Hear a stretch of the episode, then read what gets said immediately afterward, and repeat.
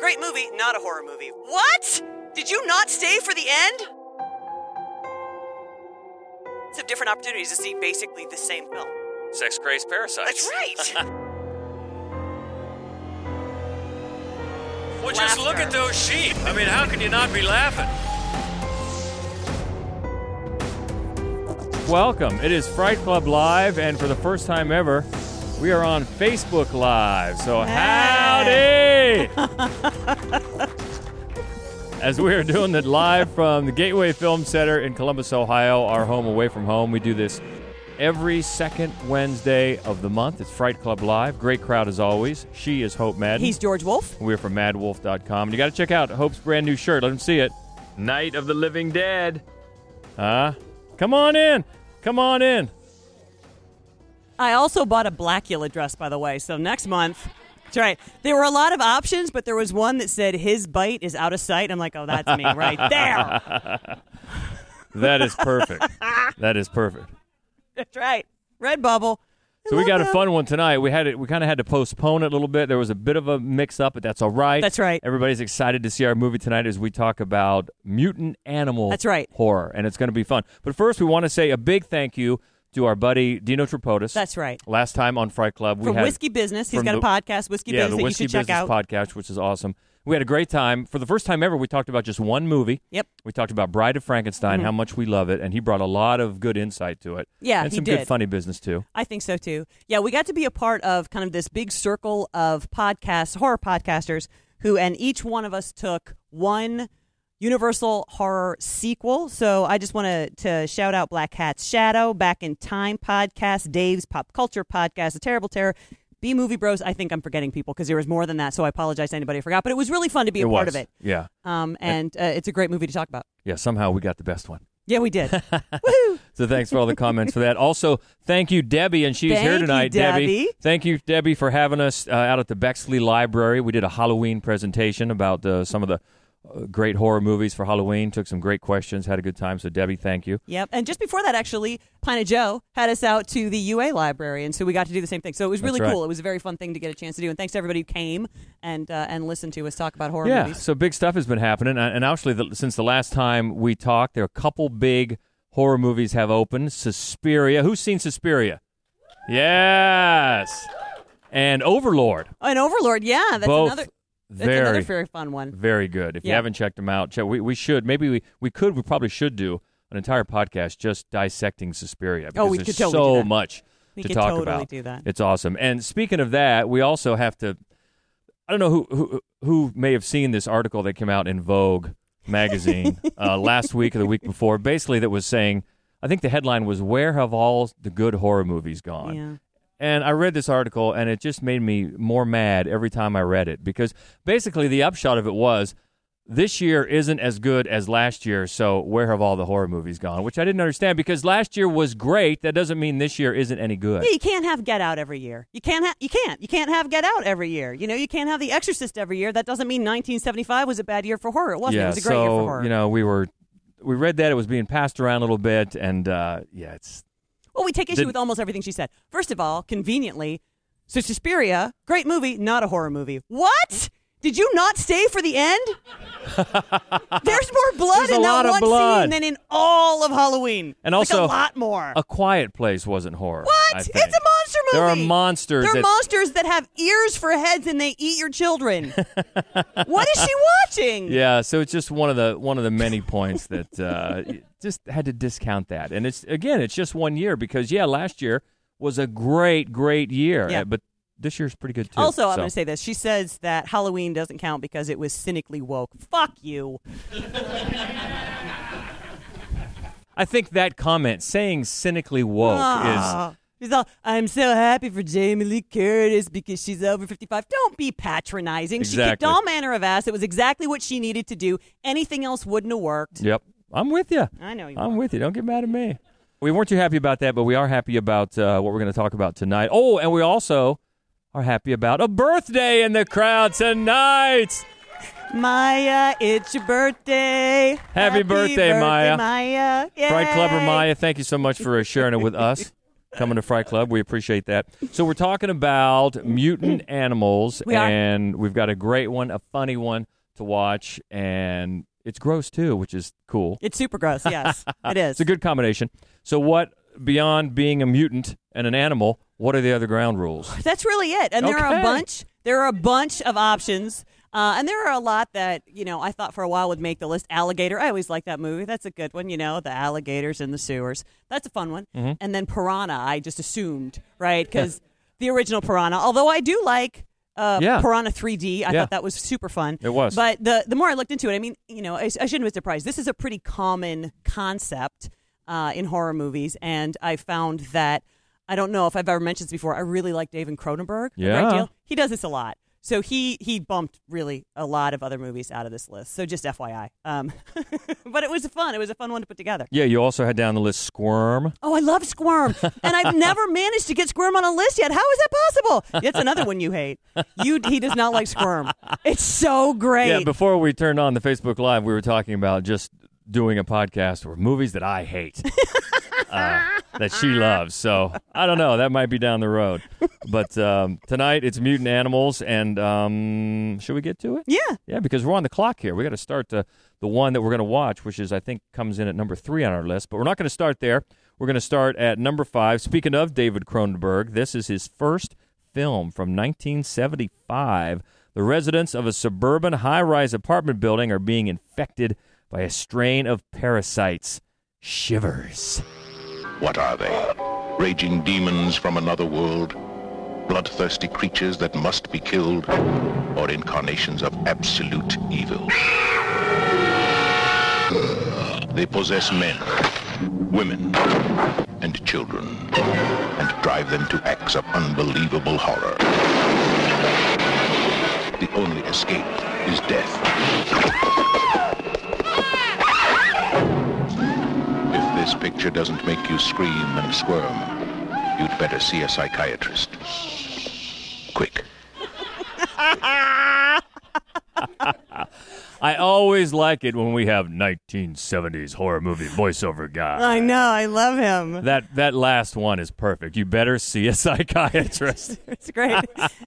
and I love too that every single thing he says, no, not true at all. It's not going to make you scream. And the, you know, unto unspeakable horror. If you haven't seen the film, what happens is a scientist uh, makes these slugs that turn you into a sex crazed zombie. And and then the whole movie, David Cronenberg is like, how bad would that be? That's like the whole point of the movie. And um and so it's really funny. The unspeakable he- uh, horror. They just kind of bone a lot of people in the in the high rise like hot tub It's area. gonna happen. You know, I Well- don't know. It's not. You know who did see this movie? Uh, BBC film critic Barry Norman, who called it the worst movie he'd ever seen. Oh, he needs to lighten up.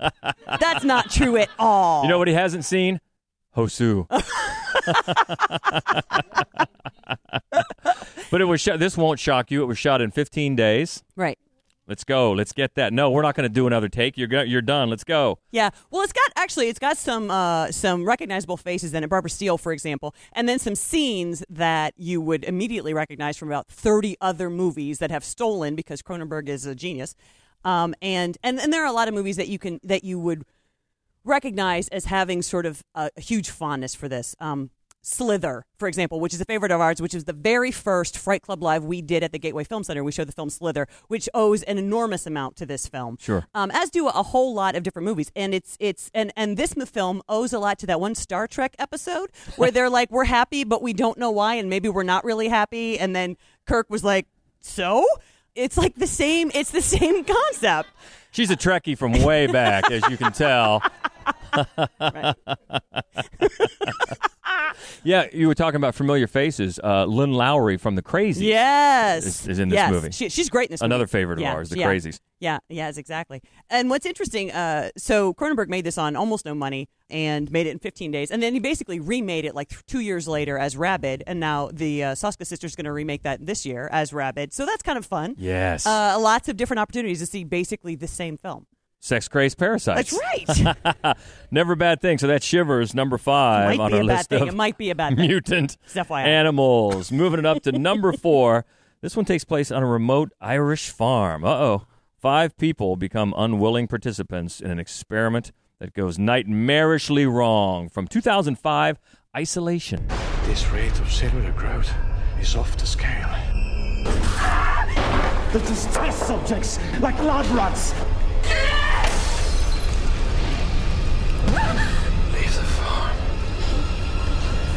Mary! Come here. What have you done? Help me. Oh my god! Help me! Well, if you couldn't tell from the trailer, this one has actually a great cast. Oh, crazy great You've cast. got Essie Davis from the Babadook Yep. Is here. You've got Ruth Negga, who was just nominated Oscar nominee for Loving. for Loving, and also Sean Harris, who's Yeah.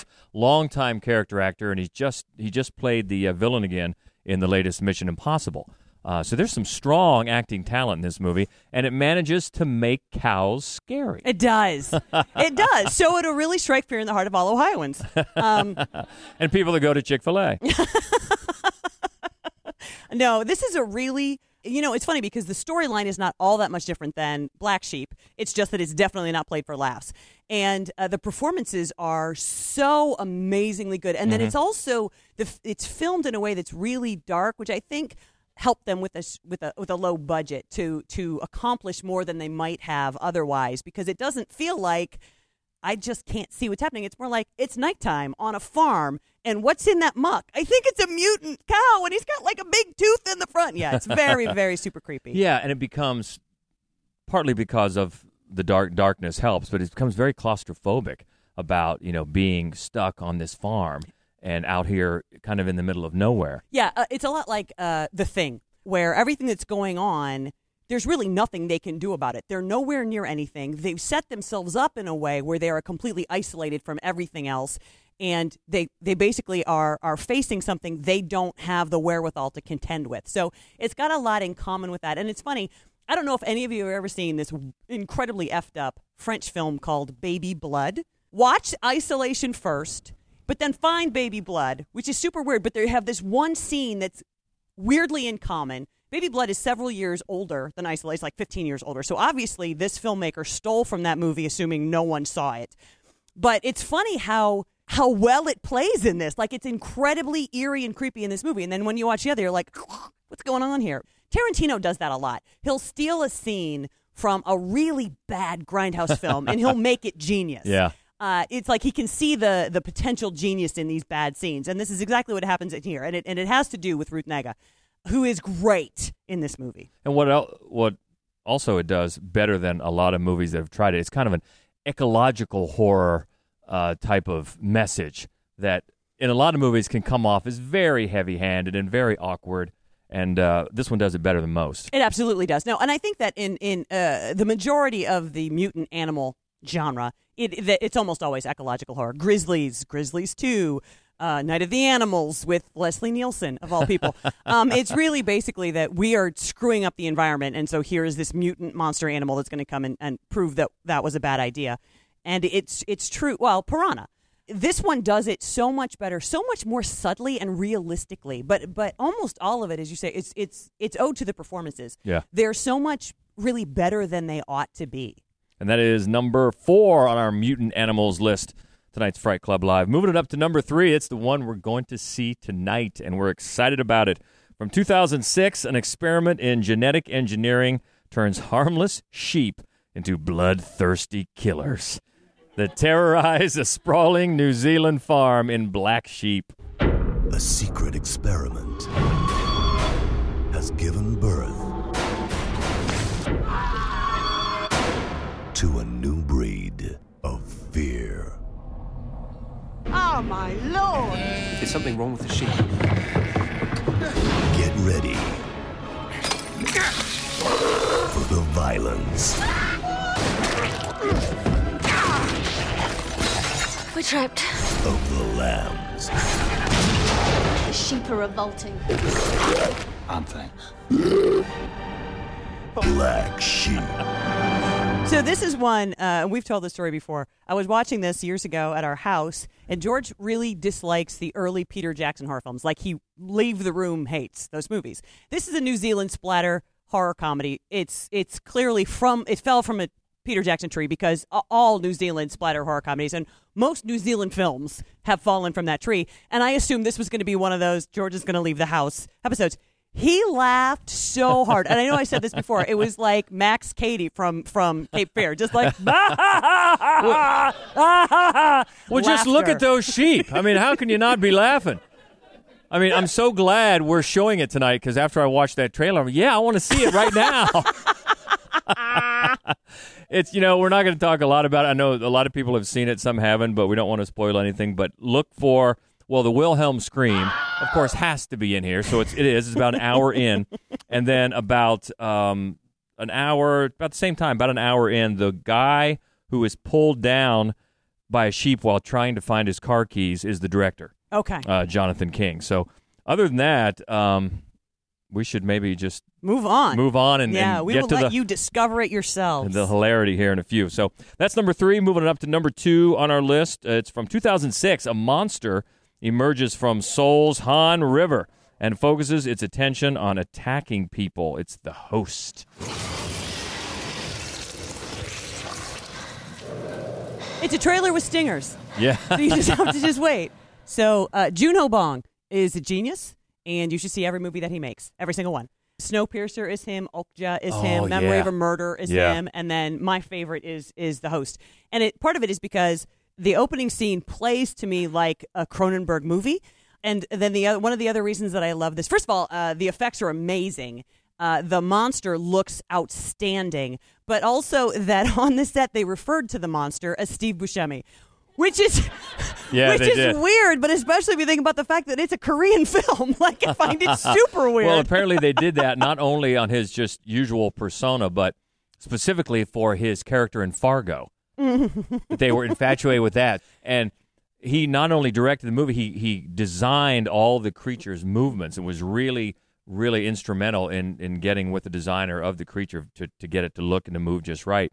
And he compared it with directing an actor, and it you, it really pays off. Oh yeah, it's because- incredibly impressive. Yeah. So, a U.S. military base, they pour all of this dusty old chemicals down the drain, and uh, they go into the Han River and they turn um, some squid into Steve Buscemi, and then he jumps out, he runs amok, and he chases off this the the the daughter of this sort of sad sack snack shack worker. Yeah. And that's another thing about the movie that's amazing that I love is that then it just follows uh, the dad and his weird bickering family as they try to retrieve this little girl and they go to like Red Cross checkpoints and they go to these military checkpoints and they just they can't stand each other. It's it's it's a lot of times Korean horror films can be weirdly funny. Yeah. Uh, humor doesn't always translate that well from one nation or culture to the next, and and and in this case, it's really refreshing. It makes for a fascinating off kilter way to approach a kind of a film that you, in some ways, have maybe seen before. Yeah, and it also becomes a. It really gets the audience involved in it. I mean, Yeah. the, as you could tell from the reaction when we brought it on here, people love this movie. Mm-hmm. I think as of just a few years ago, it was still the highest grossing film in South Korea. I mean, it, it just went crazy. People people loving this film because it's so. It's not just a monster movie. It is a monster movie, but it's it's so well done. It is so well done, and it's fun, movie. and Yeah. it's also um, and it doesn't spoon feed you anything, and and it's sad. It's really really sad at some points. Yeah, and uh, yeah, and, and the creature is a good payoff. Yeah. because when you have a monster, I mean, the creature has to look good, Right. uh, or else. And I'm looking at you, Godzilla. Uh, some of the new Godzillas uh, doesn't really uh, live up to it, but this one does, and uh, it's number two on our list tonight. The host from 2006, and uh, we're on the clock, so let's get to number one from 1986. What else could it be? A brilliant but eccentric scientist begins to transform into Brundle Fly. It's the Fly. There is a limit, even to the imagination. Something went wrong, Seth. When you went through, something went wrong. Oh no. What's happening to me? Am I dying? Oh no. A fly got into the transmitter pod with me that first time when I was alone. Ah, I'm afraid. Don't be afraid. No. Be afraid. Be very afraid. Help me. Please, help me. I know you're wondering. The fly's regurgitation was made from honey, eggs, and milk. I was wondering. I've been curious all this time.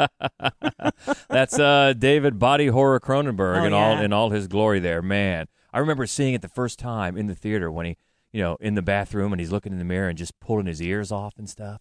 You're like, oh my god, because at the time, you know, those types of effects were like, whoa. You know, well, and they were so still because it's Cronenberg. They were practical effects. Yeah. So it's not like he went with CGI, which would have dated poorly anyway. One of the, my favorite things about this movie is just the matching mullets. When the two of them are, when Geena Davis and, and Jeff Goldblum are walking together, you're like, you're like a dude chick version of the same person, same mullets. I love that. yeah, because they were dating at the time. They were dating at the time. Yeah. And uh, it's it started. Did this movie kind of start the legend of Goldblum? Maybe I, I think it may have. Yeah, a little bit. That still continues so. today. And another funny thing about this movie is um, one of the producers was Mel Brooks, and he wanted to keep his kind of name off of it because people would you know associate comedy with that with Mel Brooks. But uh, yeah, he was definitely involved in getting it. To I don't see Cronenberg making a comedy. I'm pretty sure he doesn't have a sense of humor. Whoa! no, I Well, love him, but he's not a funny guy. If you're out there, David, that's a challenge. That's right. We Call want to see us. some. yeah, but at times, I think in full regalia, he's wearing Jeff Goldblum was wearing as much as five pounds of prosthetics. You know, and I love Cronenberg, and I love his adaptation. I, I enjoy the Vincent Price version, but obviously, it's it's it bears very little resemblance to this film. Right. But the whole movie, uh, it lives or dies on Jeff Goldblum's performance. Oh, And yeah. he is so sympathetic. You just love him, and and as he turns vicious, as like the fly personality makes him a mean person, it's the saddest thing to watch. And then at the end, of course. When he just wants you, you know, to kill him. Yeah. It's really, it's a very emotional film. And, and as much as I love Cronenberg movies, all of them, they're not emotional films. It's not something that he has done very well. The, the films tend to be so sterile, but because Goldblum's performance is, is so um, empathetic, I think this movie has a heart that a lot of the other Cronenberg films don't. And you know what I find interesting as well. We've talked when we've talked before about Night of the Living Dead. We've talked about how George Romero has said that you know casting an African American man in the lead, he didn't, he wasn't really going for anything political there, which we've kind of doubted. But uh, Cronenberg has said at the time, because at the time this movie came out, it was immediately seen at, by some as a cultural metaphor for AIDS, Sure. which was just and at the time he said he didn't really understand that, which I find hard to believe because if you think back to what was going on in in the world, you know, in terms of the AIDS uh, crisis during in 1986, it seems very an easy jump to make to get there. I think so too. On the other hand, I think that you can say that about almost any movie he had made up until then. Hmm. So you can certainly say, you can definitely say that about Shivers. Oh my God, Shivers is probably the best metaphor for AIDS in 1975 well, that ever say, happened. it's 1975. Right. so- Well, what I'm saying is though, and then he made almost the same movie with Rabid. Uh, so many of his films are about body horror and contagion and metamorphosis based on that. That I feel like The Fly was like more of a, a logical next step for him, so that he could really become a more mainstream director. Um, it certainly worked as a, especially in that era, as a great metaphor for AIDS, which almost every horror film that came out in 1986 was in one way or another. But I, I can see, I believe more that he didn't do it on purpose. Well, regardless, it did lead to that great Simpsons episode where Homer had the teleport and he used it to try to go to the bathroom. Everything it all comes back to the Simpsons, doesn't it? But it's a it's a great movie, and that is why it's number one on our list of uh, mutant animals countdown tonight. And uh, that leads us to getting out of here and get ready for Black Sheep, which we're going to see in just a few minutes. But we got to talk about. In fact, I think it was uh, Dzak was asking us about next month. That's right, because he's not coming. And so, just to make him sad, we're going to show Man Bites Dog, which is a glorious black and white film. Such a great movie. Such a great Yeah. movie. I'm so excited to see it on a big screen. And we're going to talk about movies from the mind of the madman. Ooh, okay. Look forward to that. Between now and then, you can hit us up as always on social media. Find us at Fright Club Pod is on the Twitter, the Twitter sphere. You know, I want to say really quickly because Say it. I have the feeling that I get credit for this, and I should not. If you if you do follow Fright Club Pod on Twitter and you you like the Fright of the Day, and you have erroneously assumed that that's me, that's him. All day long, that's him. I got to earn my keep That's right. somehow. That's right. and you can also find us as everybody on Facebook Live is doing. We're Mad Wolf Columbus on Facebook and on Instagram. And uh, everybody on Facebook Live, thank you. And thank you to John Dean for Thank you, holding John the camera. Dean. We appreciate that.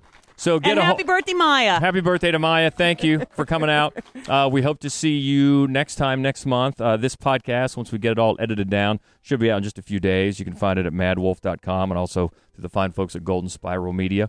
Uh, get the podcast on for us. So, and you uh, know what else you can do? You can find us every single week reviewing all of the movies that come out each week and talking about everything that's new in home entertainment on Screening Room Podcast. Yep, that's our which other you can get every place you find podcasts. Exactly right. So we got a lot going on. And thank you for being a part of it. So uh, until next time, she is Hope Madden. He's George Wolf. And this is the Fright Club Podcast. Stay frightful.